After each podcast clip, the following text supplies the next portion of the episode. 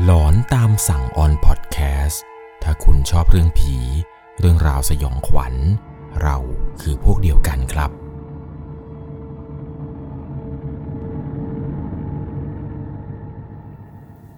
สวัสดีครับทุกๆคนครับ ขอต้อนรับเข้าสู่ช่วงหลอนตามสั่ง อยู่กับผมครับ 11LC เรื่องราวความสยองขวัญในวันนี้ครับ เป็นประสบการณ์ของผู้ฟังทางบ้านท่านหนึ่ง เธอเองเนี่ยมีอาชีพดูไพ่ทาโร่ครับ เธอเป็นหมอดูไพ่ทาโร่แล้วปรากฏว่า เธอนะครับนึกสนุกอะไรไม่รู้ อยู่ดีๆ อยากจะเปิดไพ่ทาโร่เพื่อที่จะถามวิญญาณครับ ก่อนจะเข้าไปรับชมรับฟังเนี่ยต้องใช้วิจารณญาณ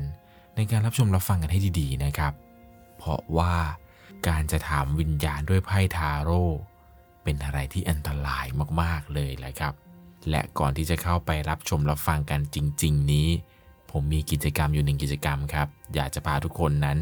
ร่วมสนุกกัน ผมมีเสื้อมาแจกทุกๆคนครับ เป็นเสื้อของทางช่อง 1LC นั่นเอง กติกาง่าย ๆ ครับเพียงแค่คุณคอมเมนต์ใต้คลิปนี้ ว่าเรื่องแรกที่คุณได้รับฟังในช่อง 1LC คือเรื่องอะไร แต่ต้องบอกก่อนนะครับว่าเสื้อตัวนี้เนี่ยจะแจกให้เฉพาะผู้ที่กด Subscribe และผู้ที่กดไลค์ในแฟนเพจ Facebook เท่านั้นนะครับสามารถติดตามรายละเอียดเพิ่มเติมได้ที่ Facebook 1LC นะครับ ผมจะบอกในนั้นว่าผมจะประกาศผลผู้โชคดีอย่างไร และเพื่อไม่เป็นการเสียเวลา เรื่องราวในวันนี้ที่ผมจะเล่าให้ฟังนี้ครับ เป็นเรื่องราวที่ส่งมาจากคุณกุลธิดา เธออยากจะมาแบ่งปันเรื่องราวเรื่องหนึ่งครับ อยากจะบอกว่าเธอเองเนี่ยเป็นหมอดูไพ่ทาโร่ มันมีอยู่วันหนึ่งครับ ที่เพื่อนหมอดูด้วยกันเนี่ย มาเล่าให้ฟังว่า โดนผู้หญิงคนหนึ่งตามมา ตามมาตั้งแต่ชาติที่แล้วแล้ว ด้วยความสงสัยของเธอครับ ก็อยากจะรู้ว่าแล้วรู้ได้ยังไง ว่ามีผู้หญิงตามมา หมอดูคนนี้ที่เป็นเพื่อนเธอเนี่ยก็บอกว่า เขาเนี่ยได้เปิดไพ่ทาโร่ถามผี ตอนเวลาประมาณตีสี่และมันมีพี่สนิทคนหนึ่ง ก็ทักเขาแบบนี้ว่ามีผู้หญิงตามมา มันยิ่งทำให้เขานั้นอยากจะรู้มากกว่าเดิม ก็เลยตัดสินใจครับ ในการเปิดไพ่ทาโร่เพื่อคุยกับวิญญาณ ตัวที่เขาคิดว่าตามมาตั้งแต่ชาติที่แล้วนั่นแหละ ปรากฏว่าพอเธอได้ฟังเรื่องราวเรื่องนี้ เธอก็บอกเพื่อนว่ามันจะทำได้เหรอไอเปิดไพ่คุยกับผีเนี่ย เพื่อนเธอก็ยืนยันครับว่าทำได้ มันบอกว่ามันเนี่ยทำมาแล้ว หลอนมากด้วยความที่ว่าอยากจะรู้ แล้วก็อยากจะลองดูครับ ว่าไอสิ่งที่เพื่อนบอกว่าเฮ้ยเปิดไพ่คุยกับผีเนี่ย มันเป็นยังไง ปรากฏว่าเธอก็ลองดูเลยครับ ด้วยความนึกสนุกเลยอยากจะรู้เหมือนกัน ว่าตัวเองเนี่ย มีผีตามมาบ้างไหมจำได้ดีเลยว่าวันนั้น ช่วงเวลาประมาณตีสามห้าสิบเก้าเธอได้เริ่มเปิดสำรับไพ่ทาโร่เพื่อที่จะถามดูครับ ว่ามันมีวิญญาณตามเธอมาหรือไม่ ในวันนั้นที่ลองดู มันก็ไม่มีอะไรเกิดขึ้นครับ แต่หลังจากวันนั้นที่ได้ลองประมาณ 2-3 วันให้หลังเนี่ย ในระหว่างที่เธอกำลังดูดวงให้คนอื่นอยู่ตามปกตินี้ อยู่ดีๆ ก็รู้สึกเสียวสันหลังขึ้นมา ทีแรกก็ไม่ได้คิดอะไรครับ ตอนนั้นเนี่ยก็ยังดูดวงให้กับคนอื่นตามปกติไป แต่พอหลังจากที่ดูดวงให้คนอื่นเสร็จปุ๊บ ช่วงเวลานี้เนี่ยเธอว่างพอดี ตอนนั้นเนี่ยเหมือนกับว่าเธอจะมีคนคุยอยู่คนหนึ่งครับเป็นคนที่กำลังแอบชอบกันคุยกันมาได้สักระยะหนึ่งแล้ว ก็อยากจะรู้ว่าคนคนนี้เนี่ยเขาคิดยังไงกับเธอ เลยตัดสินใจลองเปิดไพ่ดูครับ แต่ปรากฏว่า ในระหว่างที่กำลังเปิดไพ่นี้ ตอนที่พลิกไพ่ออกมาแต่ละใบแต่ละใบเนี่ยความหมายของไพ่นั้น รวมๆแล้ว มันมีความหมายว่า มีคนตายรออยู่ ตอนนั้นเนี่ยเธอคิดว่าสงสัยคิดมากไปแล้วแหละ แต่พอหลังจากนั้นเนี่ยมันเจอเหตุการณ์แปลกๆมาโดยตลอด เช่นว่าของตก ได้ยินเสียงเหมือนคนรื้อของ ตอนนั้นเนี่ยรู้สึกไม่ค่อยดีเท่าไหร่แล้วครับ ซึ่งมันมีอะไรเกิดขึ้นหลังจากที่เปิดไพ่ถามผีในวันนั้นเนี่ยเยอะมากๆ เธอเลยตัดสินใจไปหาพระ แต่ก่อนที่เธอจะไปหาพระเนี่ยต้องบอกเลยว่ามีเรื่องราวหลายเรื่องครับ ที่เกิดขึ้นในระหว่างนั้น เดี๋ยวผมจะเล่าให้ฟังอีกทีหนึ่งว่าเกิดอะไรขึ้นบ้างก่อนที่เธอจะไปหาพระ ซึ่งพระที่เธอไปหานี้เนี่ยก็เป็นพระอาจารย์ท่านหนึ่งครับ ที่ทางบ้านเนี่ยศรัทธาพระอาจารย์ท่านนี้มาก ตอนนั้นเนี่ยแม่เธอเป็นคนพาไปครับ ไปในครั้งนี้เพื่อจะไปทำบุญถวายสังฆทาน ก็ในระหว่างที่เธอกำลังจะเดินขึ้นไปที่ศาลา เพื่อที่จะทำพิธีถวายสังฆทานอะไรนี้ อยู่ดีๆครับ พระท่านเนี่ยก็ตะโกนขึ้นมาเสียงดังลั่นเลยว่า กูให้อีนี่ขึ้นมาคนเดียว ส่วนมึงไม่ต้องขึ้นมา เธอก็งงครับ เพราะว่าตอนนั้นเนี่ยเธอเดินขึ้นมาคนเดียว แม่เนี่ยยังอยู่ที่รถอยู่เลย พอเธอเดินขึ้นมาครับ เธอก็มองซ้ายมองขวา เราก็มาคนเดียวนี่หว่า แม่ยังไม่ลงจากรถเลยด้วยซ้ำเธอเลยรีบวิ่งเข้าไปหาพระอาจารย์ แล้วก็พนมมือถามท่านครับว่า พระอาจารย์เมื่อกี้พระอาจารย์พูดว่าอะไรนะคะ พระอาจารย์ก็บอกว่า มันมีผู้หญิงคนหนึ่งตามหนูอยู่ตลอดเลย เธอก็เลยตัดสินใจเล่าเรื่องราวทุกอย่างให้พระอาจารย์ฟังครับ ว่าก่อนหน้านี้เนี่ยเธอทำอะไรบ้าง เธอก็เล่าไปเลยครับว่าหนูเนี่ยไปเปิดไพ่ตอนตีสี่เพื่อถามว่ามีวิญญาณอะไรตามหนูมาไหมอะไรยังไง เธอก็เล่าให้ฟังประมาณนี้ครับ แล้วก็ถามพระอาจารย์ว่ามันจะเป็นไปได้ยังไงคะหนูยังไม่ได้ทำอะไรให้ใครเลย พระอาจารย์ก็ถามเธอครับว่า โยมนึกให้ดีๆว่าโยมเผลอไปทักอะไรหรือเปล่า ทำให้เธอนั้นนึกขึ้นมาได้ครับว่าเรื่องของไพ่ทาโร่ในวันนั้นเนี่ยว่าเธอนั้นพูดอะไรออกมาบ้าง มันมีอยู่คำหนึ่งครับ เธอพูดตอนที่กำลังเปิดไพ่ว่า ไหน ผีที่ไหนจะมีออกมาคุยกันมา แต่ปรากฏว่าตอนนั้นที่เปิดไพ่เนี่ย มันก็ไม่มีอะไรเกิดขึ้นเลยครับ เธอก็พูดซ้ำไปอีกว่า โธ่คุณนึกว่าจะแน่ ไม่มีอะไรเลย ไม่เห็นจะมีอะไรเลยชิวๆเลย พระอาจารย์เนี่ยท่านก็บอกว่าโยมพูดแบบนี้ไม่ได้ พูดแบบนี้มันเป็นการไปรบหลู่สัมภเวสีแถวนั้นที่เขาอยู่กัน เธอก็เลยถามไปว่า ตอนนั้นน่ะหนูถามถึงพวกผีที่ตามหนูแบบว่าพวกวิญญาณในชาติที่แล้ว ว่าตามหนูอะไรแบบนี้ พระอาจารย์เนี่ยก็บอกว่า ตอนที่โยมพูดไปแบบนั้น มันมีผู้หญิงตนนั้นแหละ ที่โยมถามเขา อยากโดนตามอะไรนัก กูก็ตามให้แล้ว อยากโดนดีนัก กูก็ทำให้แล้ว มึงอยากได้อะไรอีกล่ะ มึงอยากตายเหมือนกูไหมพอเธอได้ยินแบบนี้ครับ เธอก็ตกใจมาก พระอาจารย์เนี่ยท่านเลยทำพิธีแก้ให้อย่างเร็วที่สุด ตอนนั้นเนี่ยจำได้ว่าถึงขั้นต้องนอนในโลงศพเพื่อทำบางสกุลเป็นบางสกุลตาย แล้วก็อาบน้ำมนต์พระเนี่ยท่านเอาน้ำมนต์มาให้ดื่ม 7 วัน 7 คืนเลยครับทำบางสกุลอะไรเยอะแยะมากมายจนแทบจำไม่ได้ แต่พอหลังจากที่พระอาจารย์เนี่ยทำพิธีอะไรเหล่านี้ให้แล้ว เธอเองเนี่ยก็ค่อยๆ ดีขึ้นดีขึ้นครับ ไอเรื่องราวแปลกๆของตก หรือได้ยินเสียงอะไรแปลกๆเนี่ยก็แทบจะไม่ได้ยินอีกเลย มันเลยทำให้เธอนั้นจำฝังใจเลยครับว่า ต่อไปนี้เนี่ยจะไม่มีการเปิดไพ่ถามวิญญาณ หรือเป็นการเปิดไพ่ถามอะไรแบบที่มันเป็นคำถามล่อแหลมล่อแหลมแบบนี้อีกเลย ซึ่งก่อนหน้าที่เธอจะไปหาพระอาจารย์เนี่ยต้องบอกเลยว่าเธอเจอเรื่องที่แบบหนักจริง ๆ มีอยู่ครั้งหนึ่งที่เธอนั้นจำได้สนิทใจเลยว่า ในระหว่างที่เธอกำลังอาบน้ำพออาบน้ำเสร็จนี้ครับ เธอก็จะมายืนหวีผมอยู่ตรงหน้ากระจก ระหว่างที่เธอกำลังหวีผมอยู่ ปรากฏว่าเธอเห็นผู้หญิงคนหนึ่ง ยืนอยู่ข้างหลัง เธอนั้นมองผ่านกระจกตอนนั้นที่เธอกำลังหวีผมเนี่ย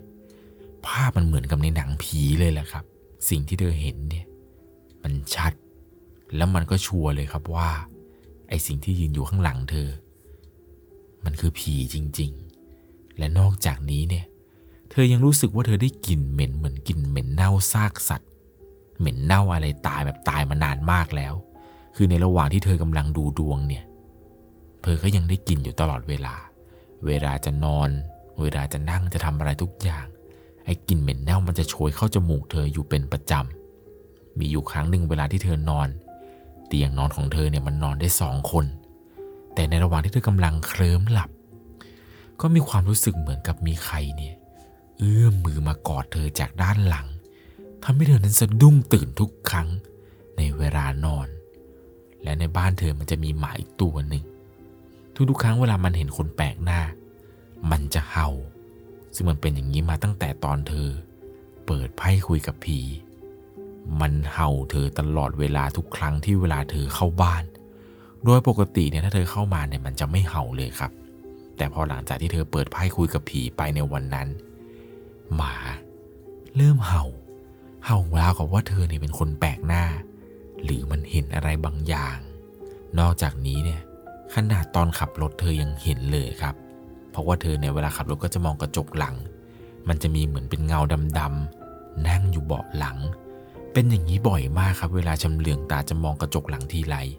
ก็จะเห็นว่ามันจะมีร่างดำๆเนี่ยนั่งอยู่เบาะหลังอยู่ตลอด แต่ถ้าเกิดว่าหันไปแบบตั้งใจหันไปดูจริง ๆ เนี่ย ข้างหลังไม่มีอะไรเลยครับ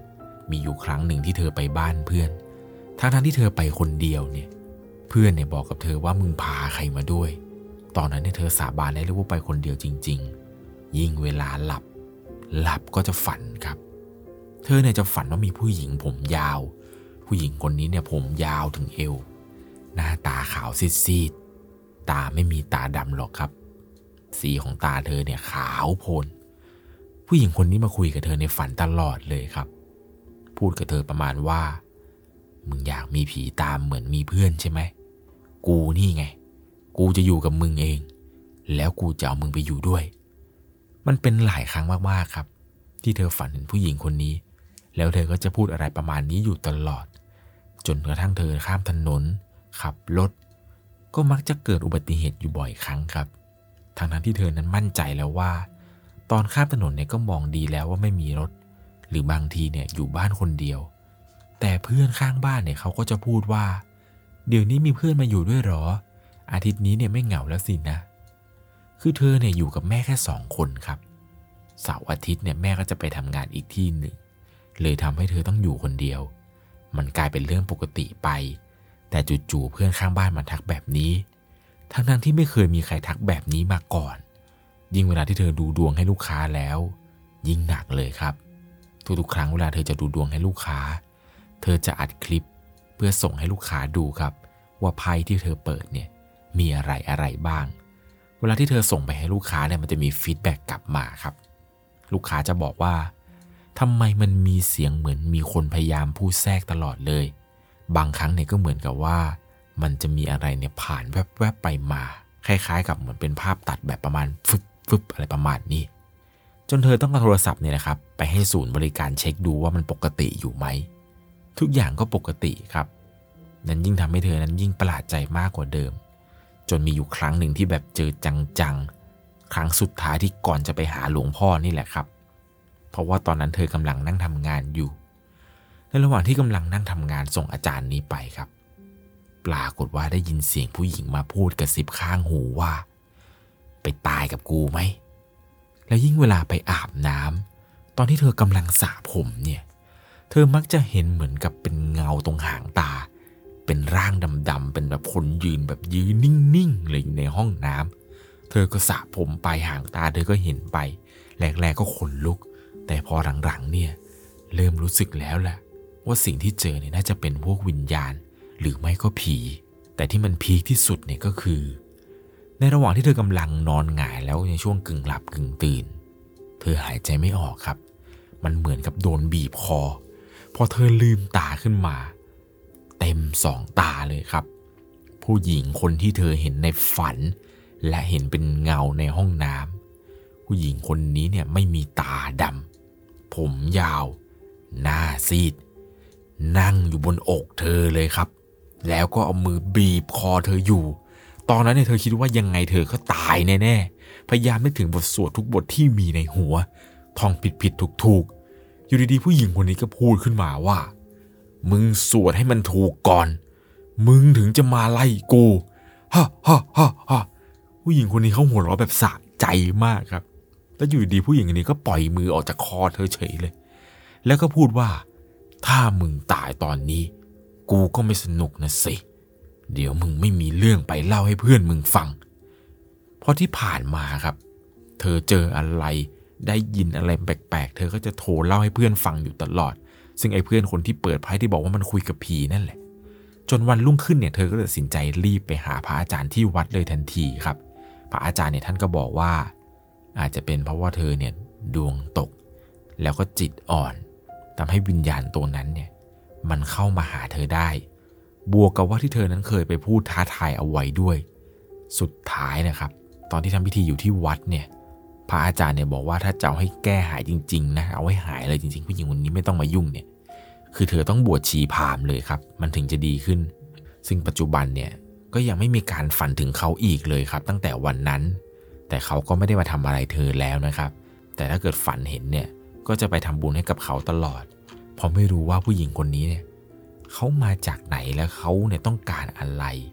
เป็นประสบการณ์ที่เธอนั้นเนี่ยจำไม่ลืมเลยครับ กับการไปเปิดไพ่ถามผีแบบสุ่มสี่สุ่มห้าแบบนี้ และมีอยู่ช่วงหนึ่งครับ หลังจากเกิดเหตุการณ์นี้แล้วเธอบอกเลยว่าการไปเปิดไพ่ดูผีเนี่ยไม่รู้ว่ามันเป็นการคล้ายๆกับ ไปเปิดโลกวิญญาณให้เธอนั้นน่ะสามารถสื่อกับพวกวิญญาณได้เยอะขึ้นได้ง่ายขึ้นหรือเปล่าก็ไม่รู้ เพราะมีอยู่ครั้งหนึ่งครับ ตอนที่เธอกำลังซ้อมเชียร์ลีดเดอร์อยู่ที่โรงเรียน โรงเรียนของเธออยู่ที่จังหวัดชุมพรครับ ผมขออนุญาตที่จะไม่เอ่ยชื่อโรงเรียนนี้นะครับ แต่เอาเป็นว่าโรงเรียนนี้เนี่ย อักษรย่อผมขอใบ้ให้แค่ว่าลอมอวแล้วกันนะครับ ในระหว่างที่เธอกำลังซ้อมลีดไป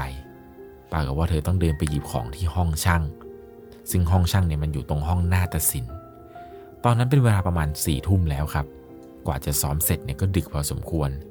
ระหว่างที่กำลังเดินไปหยิบของ จู่ๆก็ได้ยินเสียงดนตรีไทย ดังมาจากห้องน้าตัดสินครับ ทีแรกเธอคิดว่ารุ่นพี่เนี่ยมาซ้อมรำแต่พอหันหลังไปมองดีๆแล้ว เห็นเป็นผู้หญิงคนหนึ่ง แต่งตัวเต็มยศในชุดไทย หน้าขาวซีด ปากแดง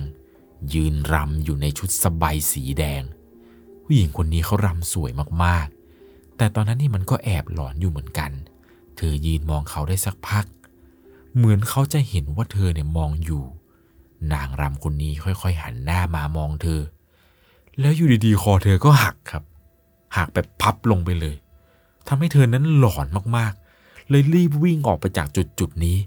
แล้วก็นำเรื่องที่เธอเจอเนี่ยไปเล่ากับรุ่นพี่ในกลุ่มนัทศิลป์ได้ฟัง พอพี่ในกลุ่มได้ฟังแบบนี้ครับรุ่นพี่ก็บอกว่า ผู้หญิงคนที่เธอเห็นเนี่ย เขาชื่อพลอย เขาเป็นผู้หญิงที่รำสวยมากๆ มาซ้อมรำทุกวันจนดึก เพื่อที่จะไปแข่งขัน มีอยู่คืนหนึ่งที่พี่พลอยเนี่ย เขาทะเลาะกับแฟน เลยมาร้องไห้ในห้องนาฏศิลป์ และเขาก็ใส่ชุดสบายสีแดงที่เป็นชุดจะไปแข่งเนี่ย หลังจากนั้น พี่พลอยก็ผูกคอเสียชีวิตอยู่ตรงพัดลมเพดาน เขายังเล่าต่อกันอีกว่ามีครั้งหนึ่งรุ่นน้องที่ไม่รู้เรื่องอะไรเนี่ย ไปเอาชุดนั้นมาใส่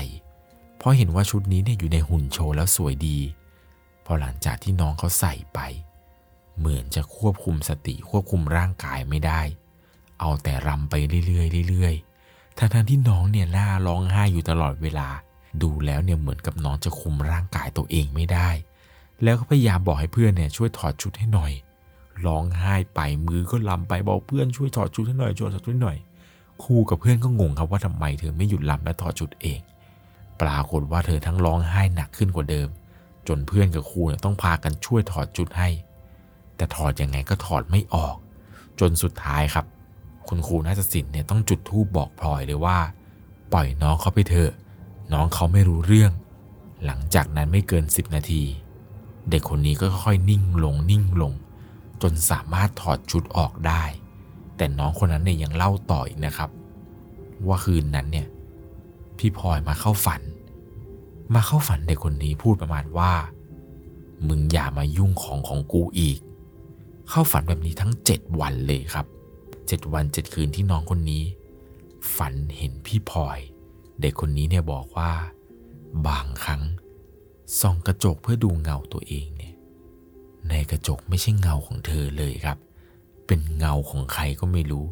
เหมือนน้องเนี่ยจะโดนผีอำแบบอำหนักมาก จนสุดท้ายเด็กคนนี้ต้องลาออกไปเลยครับ เรียกได้ว่าเป็นประสบการณ์สยองขวัญที่เธอนั้นพบเจอมา ใครจะไปคิดล่ะครับ ว่าการเปิดไพ่เพื่อถามผี มันจะทำให้เธอนั้นเจอเรื่องอะไรแบบเยอะแยะได้ขนาดนี้ เอาเป็นว่าใครที่สามารถดูดวงด้วยไพ่ทาโร่ได้ หรือดูดวงได้วิธีการอื่นอะไรก็ตามเนี่ย อย่าถามอะไรเกี่ยวกับวิญญาณ หรือโลกแห่งความตาย จะดีที่สุดเลยแหละครับ ก่อนจากกันไปในค่ำคืนนี้ ถ้าคุณชอบเรื่องผี เรื่องราวสยองขวัญ เราคือพวกเดียวกันครับ อย่างที่ผมบอกไปครับว่าเสื้อตัวนี้เนี่ยที่ผมจะแจกรายละเอียดอยู่ที่ Facebook 1 LC นะครับ ไปติดตามกิจกรรมกันได้ ต้องบอกก่อนเลยนะครับว่าจำนวนมีจำกัดจริง ๆ และบอกเลยนะครับว่าไม่เสียค่าใช้จ่ายแม้แต่บาทเดียว เพื่อเป็นการตอบแทน 1 ล้าน Subscribe นั่นเองครับสำหรับในค่ำคืนนี้ ขอให้ทุกคนนั้นนอนหลับฝันดีนะครับ สวัสดีครับ สามารถรับชมเรื่องราวหลอนๆเพิ่มเติม ได้ที่ YouTube Channel 1 LC ยังมีเรื่องราวหลอนๆที่เกิดขึ้นในบ้านเรา รอให้คุณนันได้รับชมอยู่นะครับ